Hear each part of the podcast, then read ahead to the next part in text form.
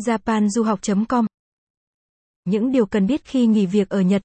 Có rất nhiều bạn có visa lao động, du học, thực tập sinh thắc mắc về nghỉ việc ở Nhật, khi nghỉ thì sẽ ảnh hưởng như thế nào đến visa, công việc sau này.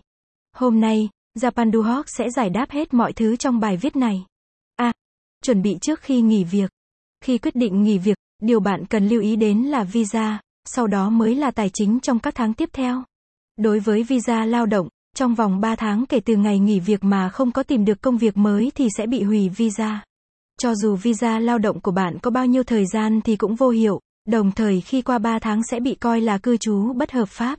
Hãy cân nhắc thật kỹ về dự định tiếp theo của bản thân.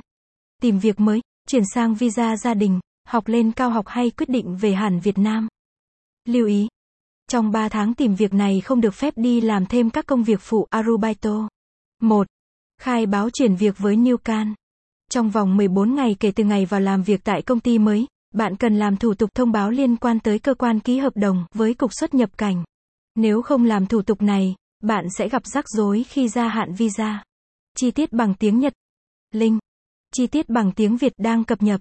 Sau khi điền xong thủ tục, photo hai mặt thẻ ngoại kiều kèm theo. Đến trực tiếp cục XNC gần nhất nộp hoặc gửi đường bưu điện về cục XNC Tokyo theo địa chỉ sau.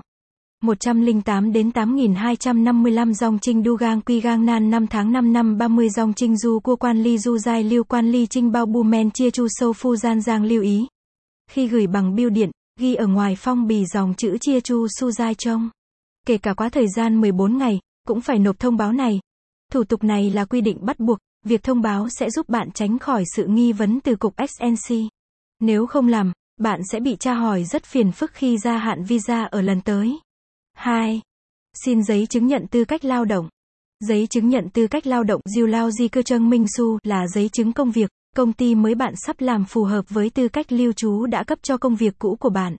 Chi tiết về cách xin giấy này Japan Duhawk sẽ cập nhật trong bài viết khác. B. Thời gian nghỉ việc trong hợp đồng. Theo luật lao động, thời gian được phép xin nghỉ việc sẽ tùy theo tư cách lao động của bạn. 1. Nhân viên chính thức Trân Si Duen. Nhân viên chính thức là những người không bị ràng buộc về thời gian làm việc trên hợp đồng, tức là vô thời hạn. Công ty không thể đuổi việc nếu không. Nếu bạn quan tâm bài viết này, vui lòng truy cập trang web japanduhoc.com để đọc tiếp.